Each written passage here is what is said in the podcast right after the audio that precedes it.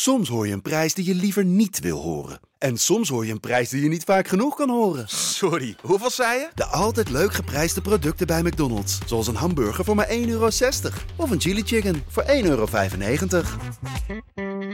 De Pantelic Podcast wordt mede mogelijk gemaakt door UdiBet.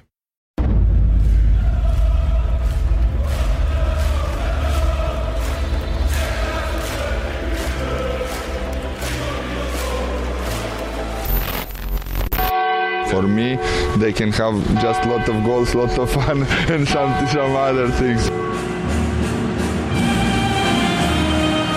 Oh, André Rieu. Ja, geweldig. Zo mooi altijd voor belangrijke Europese potjes. Maar het hoort ook echt bij de Pantelic Podcast, hoor.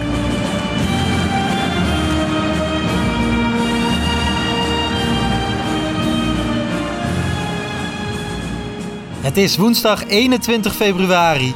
Ajax stelde wederom teleur voor de zoveelste keer dit seizoen, maar wij gaan alles weer bespreken in een reguliere Pantelic podcast. Dit keer met z'n tweeën, niet met Kevin, maar met Bart. Goedenavond, Bart. Ja, goedenavond, Lars. En de oude wedstrijdeditie samenstelling. Ja. Ja, het is een beetje een tombola aan het worden de laatste weken. Jij hebt carnaval gevierd, hoe was dat? Heftig. Ja? Als je hoofd denkt dat je 21 bent en je lijf is bijna 40, dat hakt erin, hè? Ja, moet je dan echt een paar dagen bijkomen? Ik had wel een extra dagje vrij na de carnaval. Ik vier dan ook echt 4 dagen lang, hè? Dus Den Bosch ben ik dan veelal te bewonderen. En hartstikke gezellig. Maar ja, mensen boven de rivieren die denken, je bent crazy. Ik snap hier niks van. Maar ik vond het heel gezellig. Dus het is de ene keer per jaar dat ik Ajax niet kijk. Ik heb een schuin oog wel de eerste helft van Heerenveen gezien, maar was eigenlijk wel genoeg. Ja, er zijn... betere wedstrijden of mindere wedstrijden om te missen. Of hoe zeg je dat? Zeker. Dus dat was geluk bij een ongeluk. Maar ik ben blij dat ik er weer ben. Ja, en nu is Kevin er niet. En waarschijnlijk ben ik er volgende week ook niet in verband met verplichtingen voor mijn werk. Maar februari is een beetje een, wat je zegt, een tombola. Een rommelig maandje. Kevin onderweg naar Noorwegen. Daarover later meer. Maar laten wij gewoon even beginnen met die thuiswedstrijd van Ajax. Ajax NEC. Wederom Zeker. Een drama, kan je toch wel zeggen? Ja, en dat was vooraf, had ik al een slecht gevoel erover. Want ik kreeg een paar uurtjes voor de wedstrijd door dat Banel zou spelen. Ja. En toen dacht ik al van, dit gaat een hele moeilijke middag. Sowieso wordt het een lastige middag, hè, met de absenties die je hebt. Ja. Maar als je met Jayden Banel moet starten, met alle respect. Want ik heb echt niks tegen die jongen. Maar die is gewoon niet goed genoeg voor Ajax 1. En verreweg niet goed genoeg zelfs. En dan kreeg je een zware middag. En dat was het. Ja, hij kiest voor Banel en niet voor Forbes. Valt dat te verklaren? Nee, dat vind ik eigenlijk niet te verklaren. Kijk, Forbes valt ook heel veel op aan te merken. Die is echt nog niet goed genoeg. Maar die is ook pas 19. Daar zit nog wel, denk ik, rek in. Al vind ik me vrij blind. Ik weet niet of je dat ooit krijgt. Maar die zou je toch altijd eerder moeten kunnen laten spelen. En ik blijf erbij dat dat continu wisselen van spelers. Sosa wel, Sosa niet. Forbes wel, Forbes niet. Dat is ook niet lekker. Ik bedoel, laat die jongens dan... Oké, ze zijn misschien nog niet goed genoeg... en er gaat wel eens wat fout in zo'n wedstrijd... maar laat ze voor een paar wedstrijden staan. Want zo worden ze ook niet beter. Nee, ik zag op Twitter een beetje gemengde reacties op die opstelling. Sommigen zeiden dat het een stuk logischer stond... dan de donderdag daarvoor. Anderen waren het daar niet mee eens. Ik vond het heel gek eigenlijk... hoe die zondag begon na afgelopen donderdag. Ja, en zeker ook omdat die zondag echt met 2 spitsen begonnen. Eigenlijk met een Akpom op 10 en dan die naast Robbie komt als ze in balbezit zijn. Ja, ik verwacht, daar gaat hij dan op door. Want ik zei ook tijdens de wedstrijd van ja, het wordt dus niet tijd dat we gewoon of inderdaad 4-4-2 of 3-5-2 gaan spelen. Het is vloeken in de kerk, dat weet ik. En ik wil het liever ook niet, hè. Begrijp me niet verkeerd. Maar je moet iets anders gaan doen. Want met deze vleugelspelers die je nu tot je beschikking hebt, ja... Hoe kun je nou 4-3-3 gaan spelen met wat je hier tot je beschikking hebt? En ik vond dat Freek Jans het in de VE goed zei. Een trainer moet zijn elftal aanpassen. Of zijn formatie aanpassen op basis van welke spelers hij tot zijn beschikking heeft. Ja, en dat doet hij niet. Hij gaat eerst een opstelling bedenken zoals hij wil spelen. En dan gaat hij invullen. Ja, dat kan op dit moment denk ik niet. Nee, daar ben ik het met je eens. En tegelijkertijd voelt het ook. Want volgens mij heeft hij dat na NEC ook weer gezegd. En dan hebben we het uiteraard over John van 't Schip. Dat hij nu ook wel weer wijzigingen verwacht. Omdat hij een beetje genoodzaakt dat is dat te doen. Maar ja, dat hele tijd dat half elftal over de kop gooien heeft volgens mij ook niet zoveel zin. Nee, dat heeft zeker geen zin. Ik kan me niet voorstellen dat een team die zeg maar zo erin zit op dit moment, dat echt beter gaat functioneren als jij continu gaat wisselen. Nee. Dat werkt gewoon niet. En daarnaast klopt het tactisch ook van geen kant. Hè. Laten we wel wezen. Hè. Want we hebben heel veel gezegd, ook wij, over de kwaliteit van de spelers. Die is echt niet goed genoeg. Mm-hmm. Van de aankopen ook niet. Het gros is niet goed genoeg. Nee. Maar als jij uit open spelsituaties alleen Volendam nog achter je hebt van het aantal kansen wat je tegenkrijgt. Bij ja, tegen goals gewoon, hè? En tegen goals. Ja, Lars, dat kan niet. Dan kunnen we lullen tot we in ons wegen over kwaliteit van de spelers, maar dat is echt bullshit. Ja, en wat dat betreft, ik zette dat ook op Twitter, want ik was na NEC, ik was echt wel een klein beetje gepikeerd. Ik was een klein beetje boos en ik had wel het gevoel van, ja, het was tegen Heerenveen had ik misschien meer berusting. Vorige week, hè, die podcast met Kevin zat ook veel berusting in, ook wel wat irritatie, maar nu was ik echt gepikeerd, gewoon omdat ik het gevoel heb dat we voor de 4e keer op een rij, wat dat betreft is het een beetje een kwartet, maar een trainer hebben die denkt dat het puur en alleen aan de poppetjes ligt die hij opstelt. En niet met wat voor opdrachten je hun de wei instuurt. Nee. En heel eerlijk, hè, want we hebben nu Schreuder, Heitinga, Steijn en John van 't Schip. Ja, als ik één van die 4 zou moeten kiezen om mijn trainer te zijn, dan zou ik denk ik 10 van de 10 keer voor Alfred Schreuder gaan. 100%, maar laten we wel wezen. Kijk, achteraf is makkelijk lullen natuurlijk. Maar als je kijkt naar die 4 trainers die jij net opnoemt, er zijn er 3 van die eigenlijk nooit voor de groep hadden mogen staan. Nee. En dat zijn Heitinga, Steijn en van 't Schip. Kwalitatief, hè? Heitinga was een talent, kwam veel te vroeg. Steijn, dat begreep niemand eigenlijk. En daar gingen we maar op hoop van zegen het seizoen in. Ja. En John van 't Schip, ik heb pas die lijst van John van 't Schip gezien. Als jij zegt dat Hansi Hinterseer is, ja, dan geloof je het ook. Dat is gewoon geen palmares.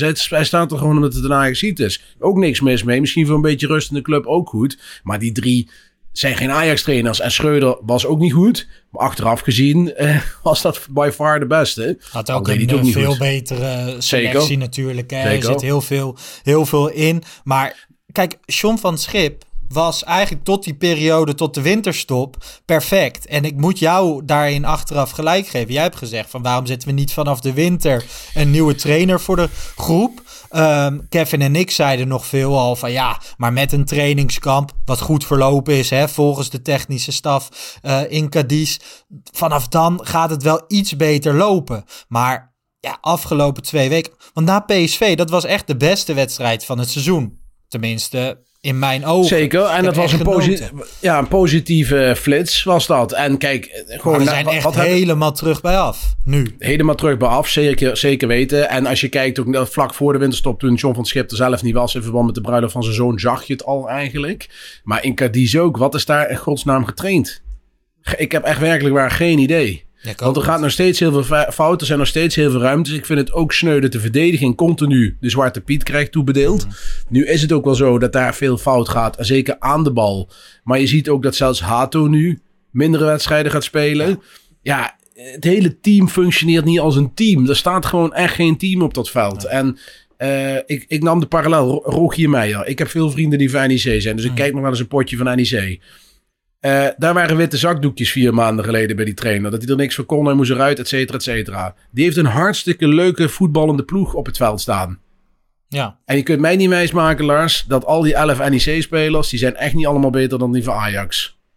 Nee, ik denk dat Ajax individueel nog steeds van clubs als NEC moet kunnen winnen. En ik schrik echt van het spel dat ze op de mat leggen. De afgelopen 3 wedstrijden. Ja, laten we even terug naar die wedstrijd gaan. Ajax komt al vroeg op voorsprong via Robbie. Dat was toch wel een beetje sneu voor Banel. Hè? Want dat was eigenlijk zijn moment of shine. En nogmaals, ja, hij is niet goed genoeg. En dat is bij Marta hetzelfde. Maar dat betekent niet dat ik het die jongens niet gun. Nee, maar daar gaat het ook niet om. Ik gun die jongens ook al. Kijk, dat vinden ik gun van 't Schip ook de wereld, maar ja. Ja, maar dat is een beetje het punt. Hè. Mensen die beginnen dan over, ja, dat zijn Ajax, je hebt wat tegen die spelers. Nee, ik heb helemaal niks tegen die spelers. Ze zijn niet goed genoeg. En de lat wordt steeds lager gelegd. En dat haat ik. We gaan steeds die lat lager leggen. En ja, als we dat blijven doen, dan komt er geen eind aan. Ja. Daarom zei ik ook in de winterstop, ga nou voor een andere trainer. Het was even een lappenmiddel, prima, werkte, functioneerde tot de winterstop. Ja. Doorpakken. Ja. NEC komt eigenlijk direct na die voorsprong. Ik dacht echt, lekkere voorsprong. Kan je op verder borduren. Maar eigenlijk in die aanval direct daarna, waarvan Roy volledig vrij voor de keeper komt, zie je al dat NEC het heft in handen neemt. En eigenlijk wist ik na afloop van de wedstrijd, als je alle cultuurdingen wegneemt, de historie, iemand van buitenaf laat kijken, je laat ze gewoon in witte tegen zwarte shirts spelen, en je ziet gewoon daarna de reacties van de spelers, trainers, je hebt de wedstrijd gezien, dan denk ik dat 9 van de 10 mensen zeggen dat NEC de topclub was. Ja, in ieder geval de betere. Ja, maar ook gewoon als je Meijer ziet. Ja. Rogier Meijer. Nee, maar een beter verhaal voor de camera ook. Kijk, het punt is ook namelijk dat die 2-2 viel en ik zit dan in een soort cynische modus op die bank. Maar ik vond het ook niet eens onterecht. Nee, tuurlijk en dan niet, denk ik ook, en ergens vond ik het ook wel dat ik dacht van ja, anders kom je er weer mee weg met een overwinning. Dat is wel lekker geweest. Was zeker lekker geweest, maar je moet soms pijnlijk duidelijk maken, en dat kan alleen door slechte resultaten soms, dat het gewoon niet goed zit. Uh-huh. En John van 't Schip maakt het seizoen wel af, want ontslaan heeft ook weinig zin, want dan moet je voor die paar potjes ook weer iemand voor die groep zetten. Ja. Maar nee, we kunnen concluderen Ajax DNA en Ajax verleden bullshit. Nou ja, kwaliteit. Ik denk dat die kwaliteit. Twee dingen, dat Ajax DNA niet een Ajax verleden betekent. Dat. Het is, dus, voor mij is het een pre, geen must. En nu wordt er weer gekeken naar iemand die lekker in de club ligt en die 400 wedstrijden een Ajax-shirt heeft gespeeld. Hartstikke mooi, maar daar koop je niks voor. Je kunt beter een vakman neerzetten die een team weet te motiveren of iets neer kan zetten en het erin kan slijpen. Ja. En we kunnen ook niet zeggen dat John van 't Schip niet de tijd heeft gehad, want hij zit er inmiddels vanaf november. Plus hij heeft een trainingskamp gehad. Had het toch wel iets beter in elkaar kunnen zetten, ook met deze spelers, dan dat we nu zien. Ja, en ik vind iets zelfs te weinig. Dat een stuk beter kunnen zijn, moeten zijn. Ja, ja. En mag je naar de... Ik vind het zelf ook lastig hoor, want mag je 4 keer op rij naar een trainer wijzen? Ja, dat mag, zeker als je steeds de verkeerde trainer aanstelt. Maar dat ook, want die trainers zijn allemaal door verschillende mensen aangesteld. Maar echt, wat zijn dat voor een keuzes? Daar Ik ben het helemaal met je eens. Maar je moet ook naar de context kijken en de tijd waarop die keuzes zijn gemaakt. Nou, Schreuder vond ik vooraf helemaal geen gekke keus. Nee, dat die gekozen niet werd. Vond ik helemaal geen gekke keus. Er zijn best mensen geweest die zeiden, wat moet je ermee? Ik vond dat niet een hele gekke keus. Niet goed uitgepakt. Vervolgens moet John Heitinga het afmaken. Prima, daar ging het al fout. Die werd beloofd, jij wordt hoofdtrainer. Nou, kon niet. Toen werd er in de zomer Steijn gehaald. Misschien was dat niet zijn eerste keus. Dat weet ik 100% zeker. Nou, dan wordt er toch voor Steijn gekozen, omdat ze niet graag en een buitenlandse TD en een buitenlandse coach zo na dat seizoen voor de groep wilden zetten. Snap ik ook nog ergens wel, maar dan kom je bij Steijn uit. Ja, dat snapte niemand. En dan ga je op hoop van zegen, ga je dat seizoen in. En dat werd ook een fiasco. Ja, en nou, dat heb ik ook wel eens teruggezien. Hè? Dan zie je thumbnails van ons. En dan zeg ik van, bijvoorbeeld staat er een quote dat ik er wel vertrouwen in had. Maar inderdaad, ik heb ook gezegd, ik zou Steijn niet aanstellen. Maar vanaf het moment dat hij hier de trainer van Ajax is, ga ik daar wel gewoon achter staan. Want ik wil dat het goed gaat met de club. En tuurlijk, je gaat dan ook gewoon hopen dat het goed gaat en dat ik er dan niet zoveel verstand van heb. En ik zeg ook niet dat ik er veel verstand van heb, maar je snapt wat ik bedoel, toch? Ik snap helemaal wat je bedoelt en ik sta er ook zo in, Lars. Dus kijk, als iemand op een gegeven moment er is, als volgend jaar Ron Jans voor de groep staat, zou ik ook niet begrijpen. Dan ga ik ook weer. De lucht is weer zwanger van verwachting. Iedereen staat op 0. Er zijn wat nieuwe spelers. Zo werkt het toch ook. Hoop doet leven. Je denkt, misschien is dit de goede... Ook bij al die aankopen. Hè? Ik bedoel, Microtats en Forbes. Ja, ik kende ze niet. Maar ja, ik kijk even op YouTube. Ik hoor Michelin Tap een paar mooie woorden zeggen. En ik denk van, nou ja, let's go dan. Ik heb weer zin om het oude Ajax te zien. Maar... ik denk elke keer weer, en dat heb ik volgens mij al een paar keer in al die podcast gezegd die we hebben gemaakt, dat we het dieptepunt hebben bereikt. Maar het wordt erger en erger en erger. En dan kan je zeggen van de 18e plek was erger dan afgelopen weekend.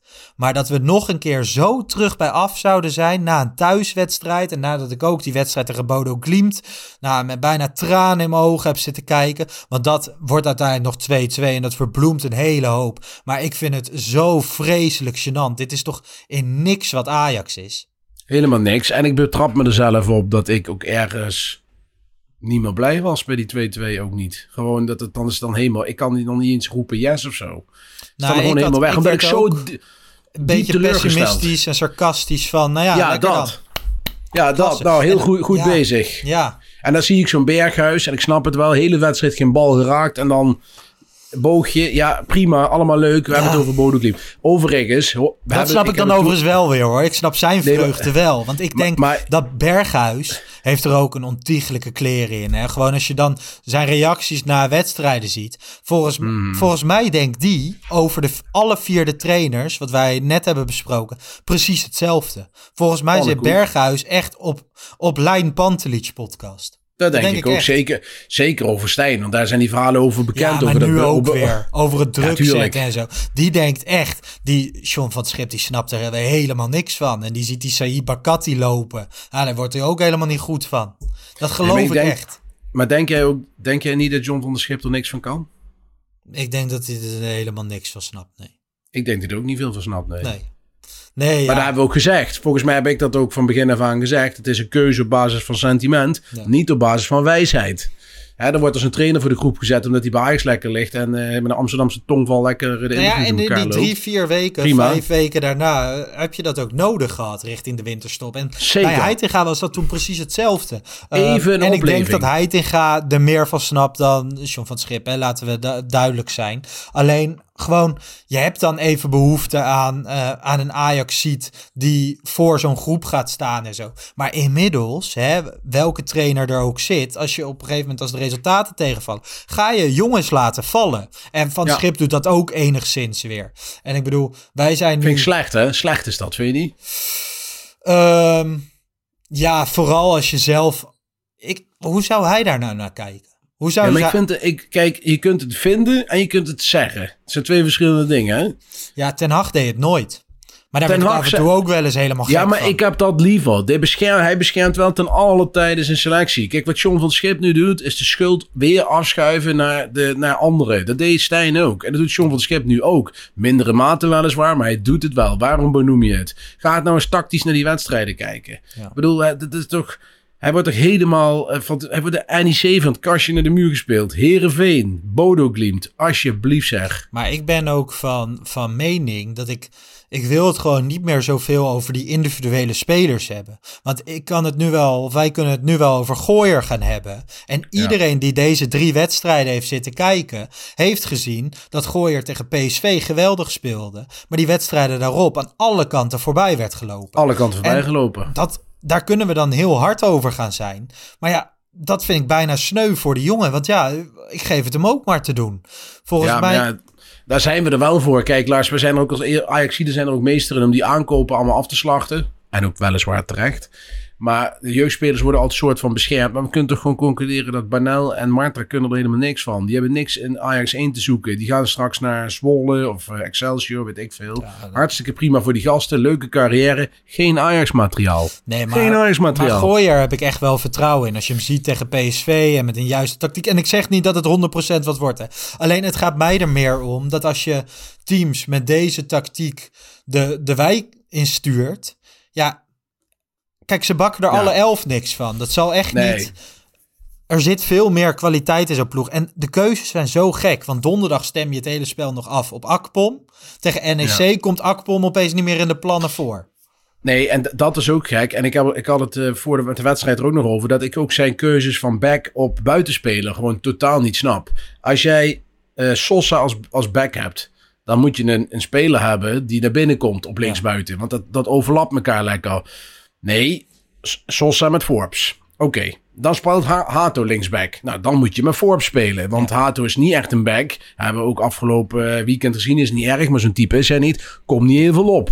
Nee. En dan gaat hij met Banel aan de linkerkant spelen. Maar er ontstaat er een heel gat. Ja, voor mij is dat totale waanzin. Ik snap het. Is niet te begrijpen. En binnen de technische staf begrijpen ze het ook niet helemaal, begreep ik. Want er schijnt ook daar wat geroezemoes te zijn onderling. Hoe het precies zit, weet ik niet, maar die verhalen hoor je wel. En dus 1 ding is zeker, deze technische staf blijft niet in zijn geheel volgend seizoen daar zitten. Dat sowieso niet. John van 't Schip sowieso niet. Is er een kans? Want het wordt nu best wel veel gevraagd. Van, is er een kans dat ze bij Ajax, de beleidsmakers, nu gewoon denken van... Hey, John van 't Schip voor volgend seizoen, goed idee. 0%. 0? Ja, 0,1. Ja, nou ja, vorig jaar... Nee, dat geloof, als dat gebeurt, ja. dan stop ik met kijken. Durf ik wel te zeggen. Nee, maar dat gaat niet gebeuren. Kijk, Ajax is zich aan het pinpointen op een buitenlandse trainer en een buitenlandse TD. Dat is wat de verhalen doen die te ronde gaan. Ja. Nou, en dat begrijp ik volkomen. Hij is misschien niet des Ajax, maar kwaliteit, dat moet leidend zijn. En of dat dan uit het buitenland moet komen, ja, dat is dan maar zo. Ja. Maar je ziet het van de week ook. Hè? Ik ben een beetje Knutsen-promotor. De vorige keer heb ik het ook een paar keer al over gezegd. En voor mij hoeft Knutsen helemaal niet te komen. Er zijn nog legio andere opties, denk ik, uit het buitenland. Maar als je kijkt afgelopen week tegen Bodø/Glimt, dan zie je toch een trainer die met beduidend minder materiaal... zijn er misschien 2-3 spelers die bij Ajax mee kunnen... gewoon een fantastisch voetballend team op de mat legt. Ja. Daar zit gewoon een idee achter. Al die spelers weten wat ze moeten doen. Met bal en zonder bal. Dus ja. Duidelijk. Kijk, je kunt niet zeggen... in 4 maanden tijd weten spelers bij Ajax... onder John van 't Schip nog steeds niet wat ze moeten doen. En onder Steijn ook niet, hè? Dus gewoon... En onder Steijn ook niet, maar onder John van 't Schip ook niet. Want John van 't Schip stak zijn nek uit... is kritisch geweest voordat hij in functie kwam. Mocht hij het laten zien, laat het ook niet zien. Nee, maar ik ga ook wel gewoon... Ik vind ook dat we op een plek zijn gekomen... waarbij je niet meer elke keer hoeft te zeggen... dat we van 't Schip een echte Ajax-man vinden.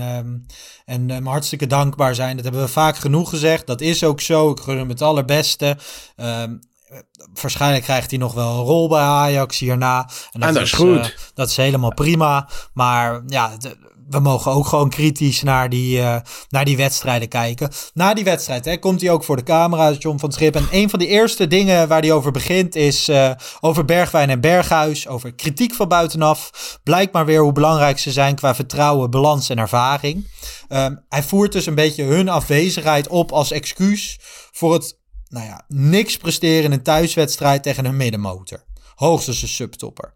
En wij zijn ook heel kritisch op Bergwijn en Berghuis. Alleen Zeker. Dat betekent niet dat wij zeggen dat die gasten er helemaal niks van kunnen. Of dat zij niet belangrijk zijn voor dit elftal. Nee, dat wordt niet gezegd. Er wordt alleen maar gezegd dat we van hun ook meer kunnen verwachten. Of dat zij ook mee kunnen verdedigen. Of als we naar het druk zetten van PSV kijken. Dat dan heel anders in elkaar zit dan dat van Ajax. Maar ik vind ook dat weer opvoeren als een excuus.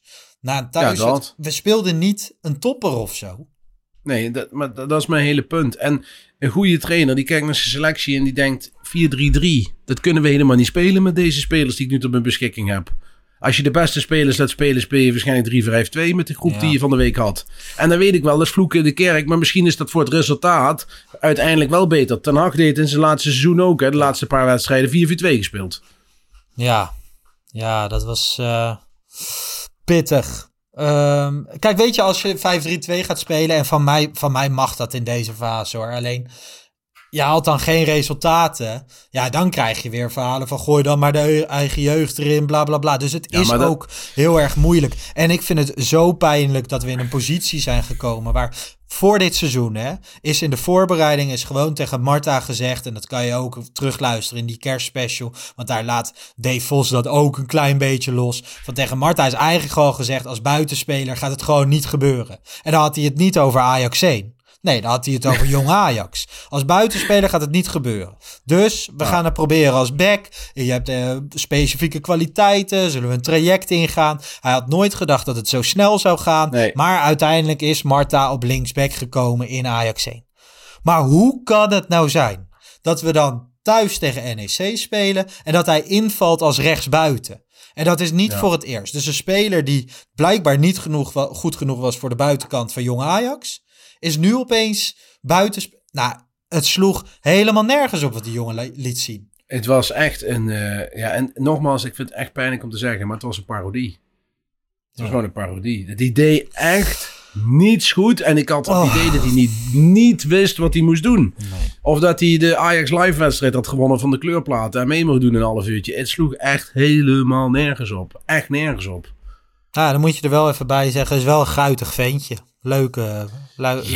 Maar daar zijn wij ook. Wij zijn ook leuke gozers. Ja. Ons kun je ook lachen, maar wij zijn ook geen rechtsbuiten. Ik ben dus even die statistieken ingedoken ook. Even kijken van hoe doen die buitenspelers het dan. Ik ben gaan kijken naar expected assist in de Eredivisie dit seizoen. Berghuis 7,4. Bergwijn 5,8. Daarmee staan ze eerste en vierde in dat klassement. Met Bakayoko en Stenks daartussenin. En... ja, wij weten dat het gewoon belangrijke spelers zijn. Dit soort statistieken laten dat zien. En dat ontkennen we ook niet. Alleen ja, af en toe mag je daar ook kritisch op zijn. Toch? Ja, het is voornamelijk bij hun, is het waar de kritiek bij hun het meeste op zit, is de werklust en het meeverdedigen en dat soort zaken. Dat is wat bij hun de meeste kritiek op gefocust is. En ja, kijk, Bergwijn wil ik ook dat hij wat meer levert nog. Zeker in doelpunten. En zeker voor de prijs dat hij heeft gekost. Hè? Dat mag je ook niet vergeten. Nee. Maar het zijn natuurlijk voor dit Ajax nog steeds belangrijke spelers. Tuurlijk. Ja. Die moeten ook spelen. Als ze fit zijn, spelen ze. En bijvoorbeeld de rol van aanvoerder. Daar hebben we het ook vaak over gehad. Maar dat is ook weer heel wat anders. Dat is ook weer heel wat anders. Dat heeft daar niks mee te maken. Nee. Hey, tegengoals en nog eens tegengoals. Inmiddels 61 tegengoals in 32 wedstrijden in alle competities. Het moyenne van Ramai gaat inmiddels ook richting de 2 tegengoals per duel. Gorter 23 in 12 duels. Ramai 38 in 22 duels. Alleen FC Volendam, zoals gezegd, meer tegengoals uit open spel in de Eredivisie. Tegen NEC dezelfde achterhoede als tegen Bodø donderdag. Ajax gebruikte al 18 verschillende samenstellingen achterin, volgens onderzoek van Voetbal International. Zo'n planting was het, geloof ik. Ja, het is ook daar, net als in de samenstelling van de Pantelic Podcast deze week, een tombola. Ja, dat is het. En we hebben 7 wedstrijden gespeeld na de winterstop, officiële wedstrijden. 13 tegendoelpunten. Nou, zeg het maar. Dus dat is wel echt schrikbarend. En als je ziet hoeveel verdedigen... Kijk, dat verspeelt ook, moet ik wel eerlijk erbij zeggen... We worden dit seizoen wel extreem geteisterd door blessures. Er zijn elke week wel spelers bij die niet beschikbaar zijn... waardoor het ook moeilijk is om dezelfde op te stellen. Maar Kaplan zit al 2 maanden op de bank... Moet zijn debuut voor Ajax nog maken. Valt maar niet in. Als je dan die verdediging van Ajax ziet... dan is het toch onbegrijpelijk dat Kaplan niet een keer een half uur meedoet. Of ligt dat nou aan mij? Ja, is de beste speler bij Jong Ajax. Elke week de uitblinker. Nou, en dan wil dat niet altijd iets zeggen. Maar dan moet je toch op een gegeven moment gewoon ook de kans gaan krijgen. Of zeg ik nou iets geks? Dan gaan we met Rensch en Sutalo. En Sutalo wordt nou links centraal gezet. Die jongen is al niet in zijn best te doen. En is onzeker, wordt hij ook nog links centraal gezet. Terwijl het de rechter centraal is. Dan moet Rensch rechts centraal. Je kunt er gewoon Rensch rechtsback zetten. Zet je Sutalo of met Hato of met Kaplan in het centrum. En dan Sosa links of Hato links. Ja. Klaar. Zo moeilijk is het niet. Ja, en ook als je dit weekend naar die achterhoede kijkt, dan snap ik gewoon niet. Waarom begint hij niet gewoon met Rensch op linksback en Hato in het centrum? Want we hebben wel eens gezegd, Hato linksback, dat kan. Maar ja, dan met Kaplan in het centrum, toch? Ja, dat lijkt mij ook. En dat bedoel ik ook met het schuiven van die poppetjes. Zorg nou eens gewoon dat je de mensen gewoon op de vaste plekken gaat laten spelen. En dan kun je wel een keer variëren. Maar dit team is niet gebaat bij variatie op dit moment. Het is gebaat bij vastigheid. En kies gewoon van een paar spelers, gewoon een paar wedstrijden lang. Ga niet met Sutalo naar links schuiven. Die jongen is al onzeker. Ga hem ook nog aan de linkerkant zetten van het centrum. Dat heeft geen zin. Kies nou gewoon even veilig. Ja. Helemaal eens. Voor meer over Ajax NEC verwijs ik even terug naar de wedstrijdeditie van afgelopen weekend. Thijs Zwagerman en Jan Verdonk bespraken het weer tot in detail. Die gasten zijn in vorm, hè Bart? Ja, die gasten doen het goed. Dus ik denk dat niemand het oude duo mist. Lars, die jongens doen het hartstikke... in elk geval niet.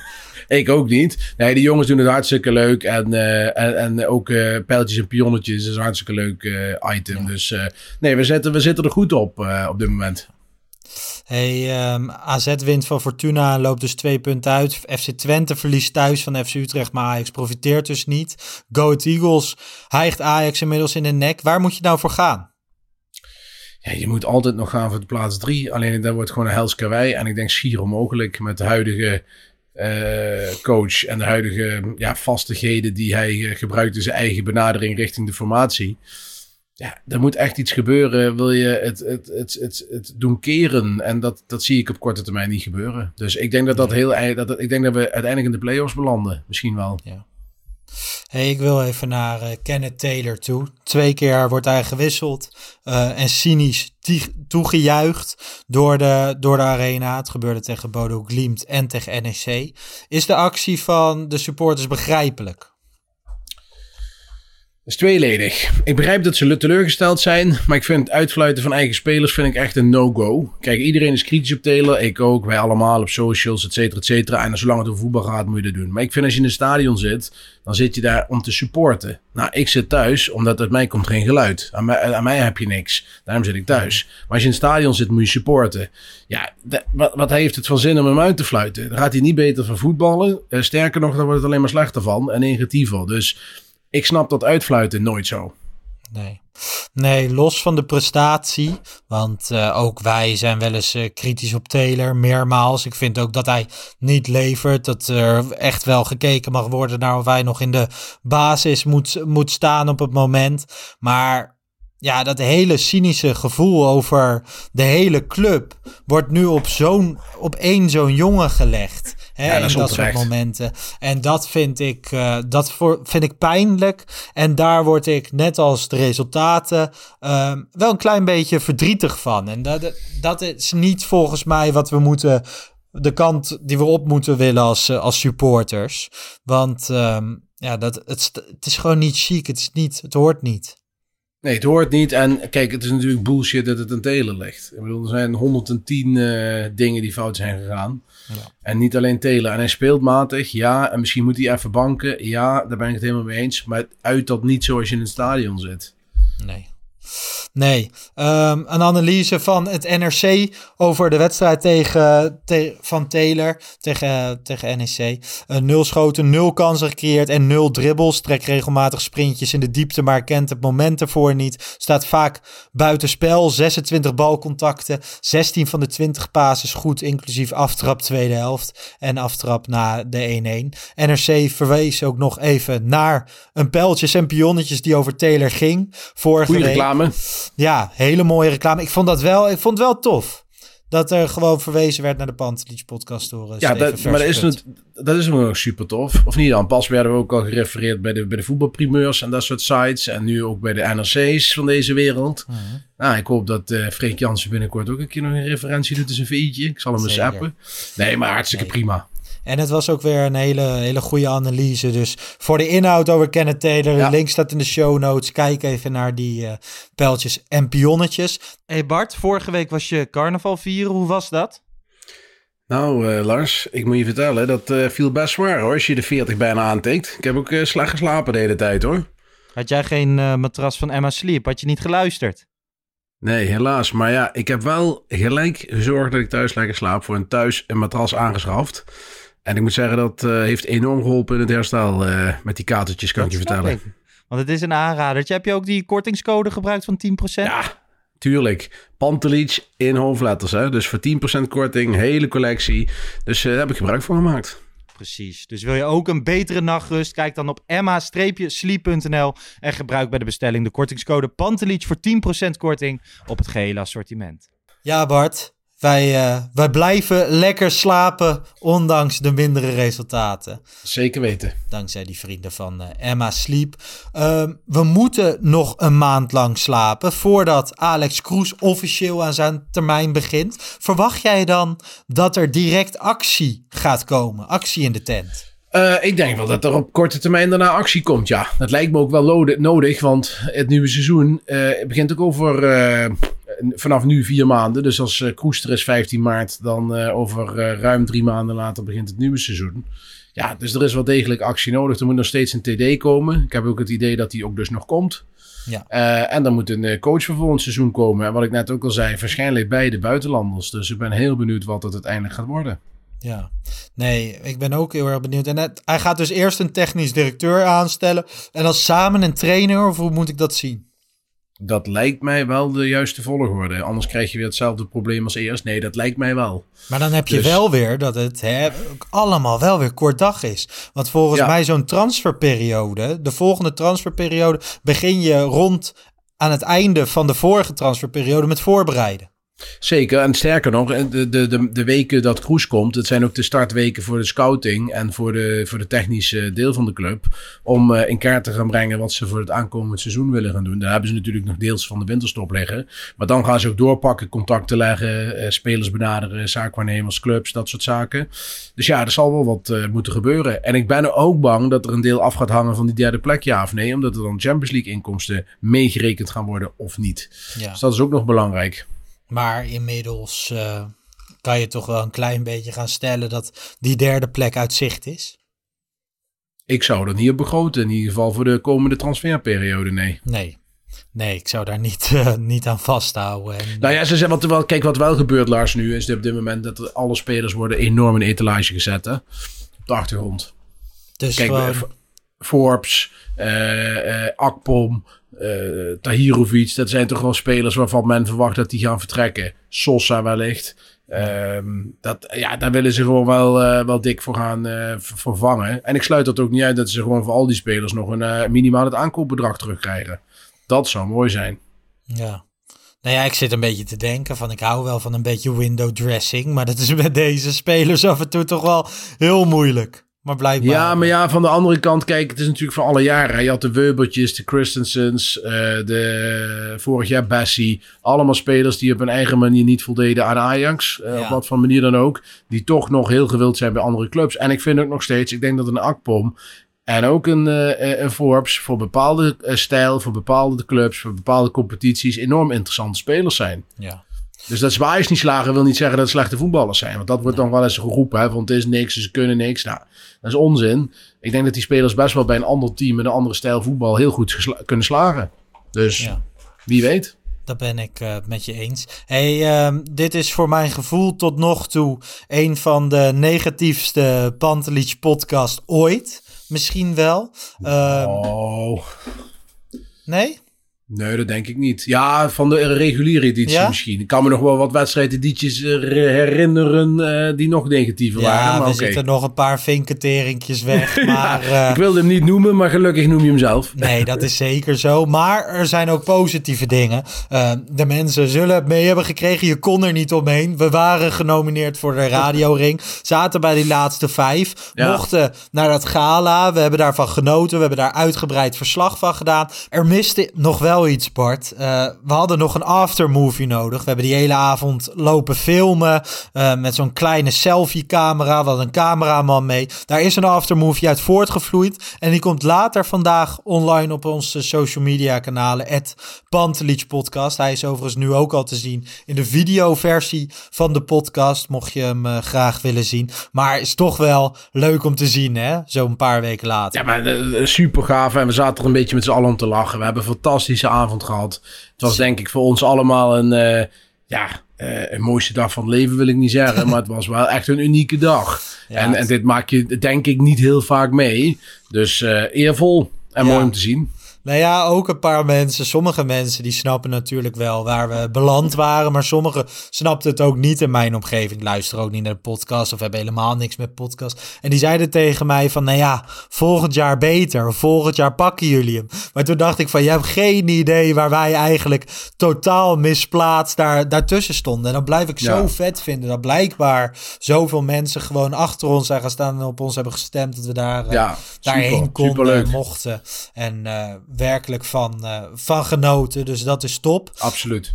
Waar ik ook benieuwd naar ben, is van beelden van Kavinski straks daar in Bodø/Glimt. Want inmiddels is hij onderweg. Ajax speelt donderdag return in Noorwegen om 19:15. Het stadion van hen heeft plaats voor 8500 toeschouwers. En een vreselijk kunstgrasveld, als ik de verhalen mag geloven. Wat verwacht jij ervan? Een hele lastige avond. Maar ja, dat is een understatement van heb ik jou daar. Alle facetten dat dit uitschakeling gaat worden. Kijk, en jij zegt net we zijn heel negatief. Ja, we zijn negatief. Maar er is ook eigenlijk heel weinig reden om positief te zijn. Het is echt wachten op de start van het nieuwe begin met Kroes en al die dingen. En op dit moment is het gewoon kut. Gewoon simpel gezegd. En... ja, ook zondag, die spelers, het loopt al allemaal niet. Het is allemaal onduidelijk. Dan is het ook nog een vrieskou op een kunstgrasveld. Ik hoop niet dat Kevin zijn shirt uittrekt uit het uitvak, want dan wordt hij onderkoeld, denk ik. Maar ja, Dus ik zie het somber in. En zondag ook. En dan is de vraag... Kijk, ik ben niet voor ontslaan van mensen. Helemaal niet. Maar dan wordt het wel echt heel penibel. Hè? Als we nu donderdag uitgeschakeld worden... en zondag tegen AZ niet winnen. Ja. Dan, wat dan moet je dan gaan doen, Bart? Want stel... Ja, maar dan, is het gewoon, dan moet je gewoon accepteren... dat je de play-offs in gaat en dan is het klaar. Want dan gaat het gewoon niet meer gebeuren. Ja, maar wie moet je dan voor de groep zetten? Stel je... Nee, maar ik bedoel, dan is het klaar. Gewoon, dan heeft het... Oh, je gaat John van 't Schip niet ontslaan, toch? Nee, maar gewoon laat hem het maar afmaken of wat dan ook. Wat moet je dan nog doen? De puntenaantallen, dat zijn dan zo groot. AZ is dan echt helemaal uit zicht. En het is echt, dan kun je zeggen... ja, er is altijd nog een kans. Ja. No way. No way. Nee, ja, daar ben ik het wel met je eens. Kijk, dan word je een keer de vierde worden misschien met Twente. Dat is dan nog een doel. Maar het is eigenlijk te pijnlijk om al het woord vierde te noemen. Vind ik al pijnlijk. Ja, en dat vraag ik me ook af. Maar zoals gezegd, is Kevin onderweg? Laten we even kijken, want hij heeft iets ingesproken. Gentlemen, goedenavond. Hier een filmpje van mij vanaf Brussel Airport, Zaventem. Ik sta op het punt om het vliegtuig in te gaan richting Oslo. Daar overnachten we om de volgende ochtend door te gaan richting Bodø, moet ik zo het uitspreken volgens mij. Dag voor de wedstrijd zal waarschijnlijk een rustige dag worden. Een ouderwetse drinksessie en de training meepakken. En de dag van de wedstrijd, daar gaan we ik geloof een uurtje met de trein en dan komen we toch in... Het binnenland, waar het zo'n min 15 is. Daar gaan we met sleehonden en een slee mee. Om de dag een beetje te vullen. En natuurlijk de wedstrijd zelf, waar we uiteindelijk voor komen. Ben ik heel benieuwd naar. Ik heb geen hoge verwachtingen ineens. Maar we hopen op het beste. En door dik en dun, hè. Dus vanaf hier, of uiteindelijk vanaf daar, heel veel plezier gewenst. Ook aan jullie. En we zien elkaar weer, boys. Ja, Kevin op het vliegveld. Eerst dus naar Oslo, daarna door. Ik hoop zo erg dat een paar van zijn vrienden beelden maken van hem op die slee achter de honden aan. En die naar ons opsturen, zodat we die volgende week kunnen laten zien. Ja, dat zou geweldig zijn. Ik ben super jaloers op iedereen die daarheen gaat. Het is zo'n schitterende uitwedstrijd. Ja, dat lijkt mij ook. En kijk, ik ben niet van de wedstrijden bezoeken. Dat weet iedereen inmiddels. Maar ik vind wel, net zoals Kevin ook... Ja, dan ben je wel echt een echte. Als je ook naar dat soort wedstrijden gaat natuurlijk. Ja, al vind ik dit echt een krent uit de pap. Gewoon, dit is toch... Ja, dit is een droom. Fantastische locatie. Ja, dit is een fantastische locatie. 100%. Dus blijf vooral de socials van Kavinski ook in de gaten houden, @ Kavinski. Wat moet Ajax nou gaan doen donderdag? Want ik zat even naar John van der Brom te kijken bij Studio Voetbal. Die raden Ajax aan om te gaan inzakken. Denk je dan van ja, dat zou ik ook doen?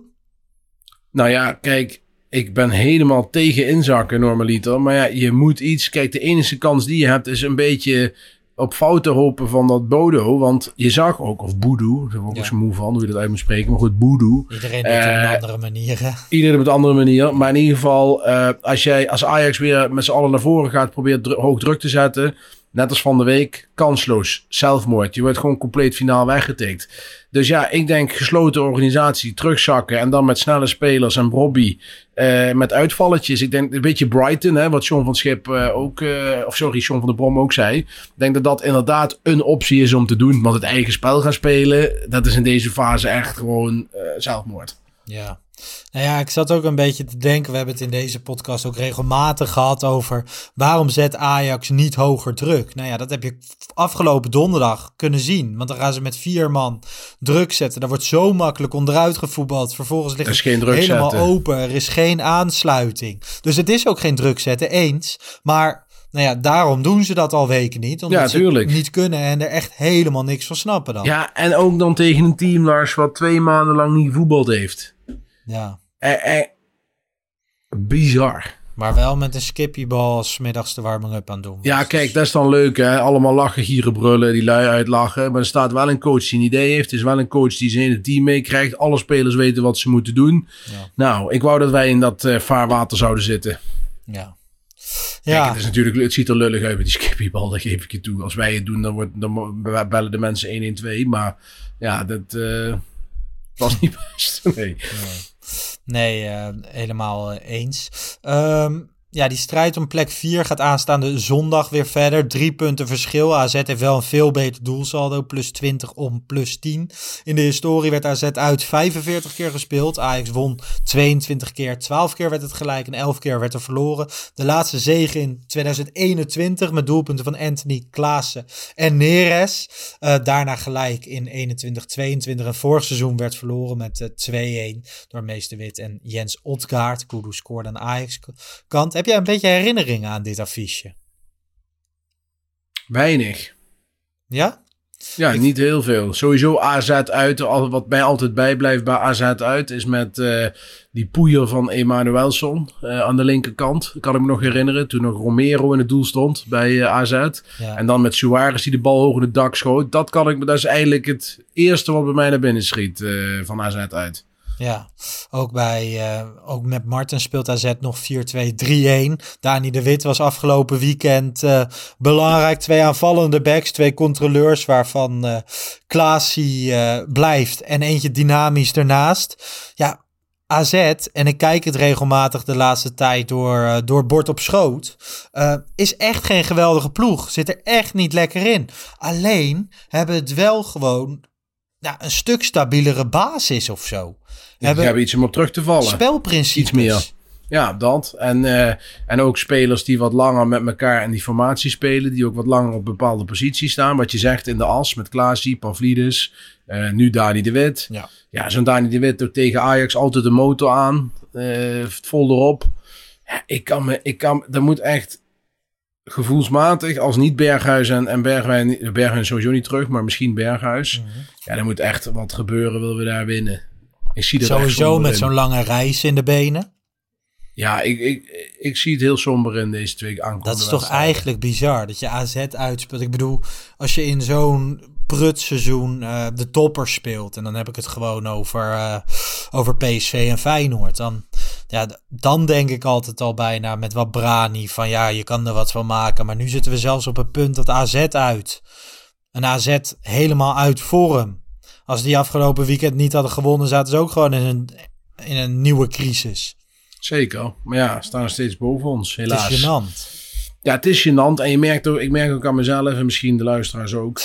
Ik snak echt zo naar dat volgende seizoen. Dat is echt gewoon niet te doen. Ja, maar dat had ik vorig jaar ook, Bart.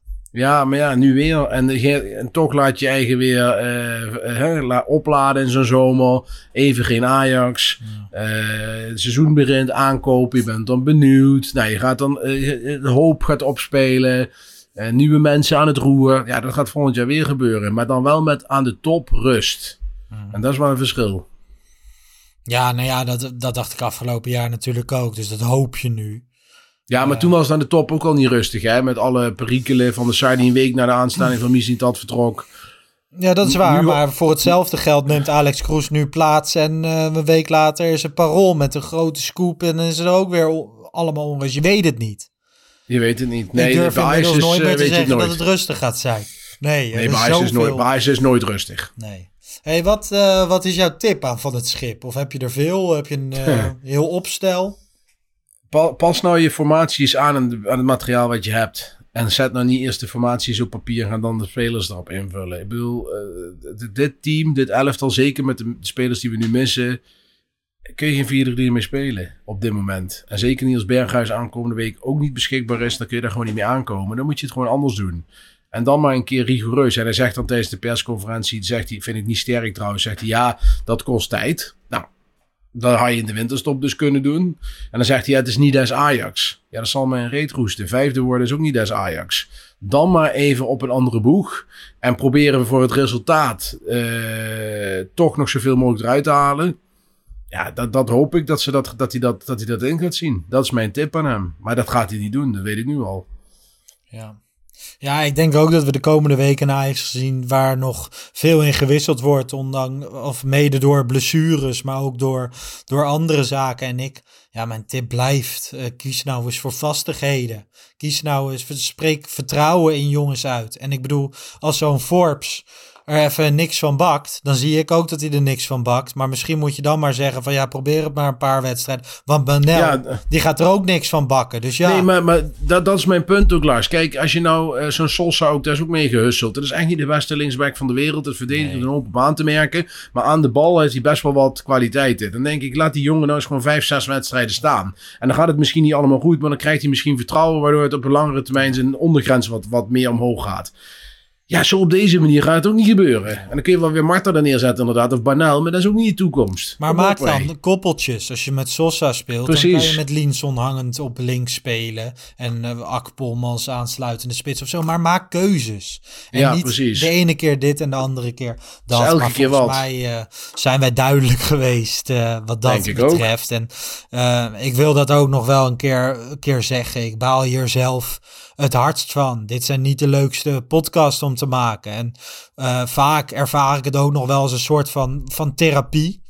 Maar vandaag niet. En ik hoop wel dat we volgende week na 2 nieuwe wedstrijden er weer iets vrolijker bij zitten.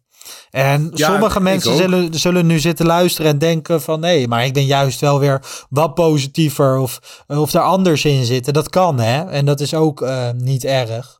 Maar ik denk dat wij vandaag scherp waren. Scherp. Nou ja, maar het punt is ook, Lars, over welke lichtpuntjes moeten we het dan hebben? Dat vraag ik me echt ten zeerste af. Er zijn er gewoon niet veel op dit moment. Daar kunnen we toch ook niet omheen draaien. Ik verlang naar de nieuwe periode onder Kroes. Ik heb zin in de aanstelling van een nieuwe technisch directeur. Ik hoop dat... Jari Liepman was vandaag jaren gefeliciteerd daarmee. Dat soort dingen. Ik heb zin in de Future Cup met Pasen. Ik heb weer kaartjes gekocht om een paar dagen daar rond te gaan lopen. Ik zou dat iedereen, alle luisteraars, adviseren. Kijk, volgens mij zei Kevin ook in dat filmpje van de radioring van... als je met een Ajax hart bent geboren, kan je niet verliezen. En in the end zal dat ook wel weer zo zijn, maar... Ja. Ja, ik heb met en dat maakt ons ook zo kritisch. Pijn zitten dat is het ook in de afgelopen 2 wedstrijden. En gewoon, ik vond Bodø en NEC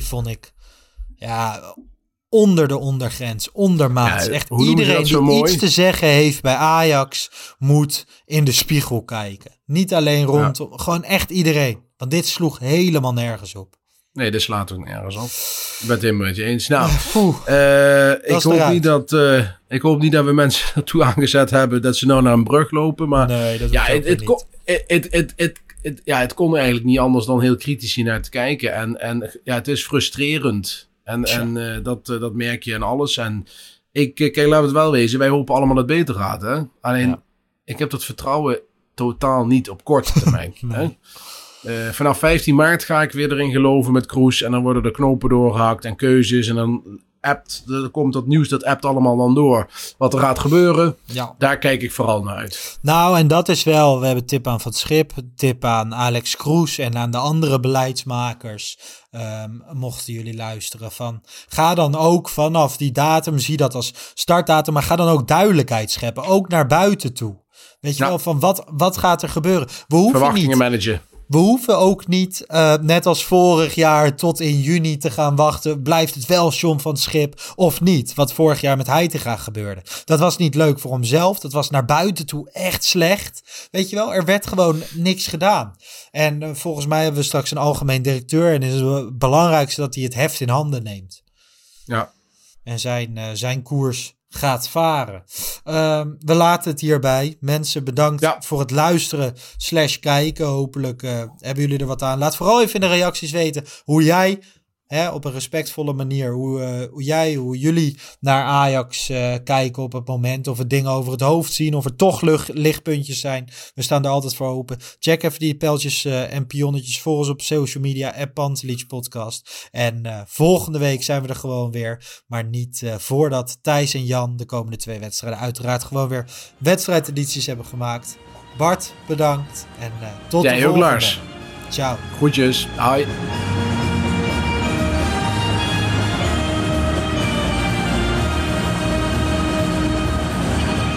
Let's go Ajax.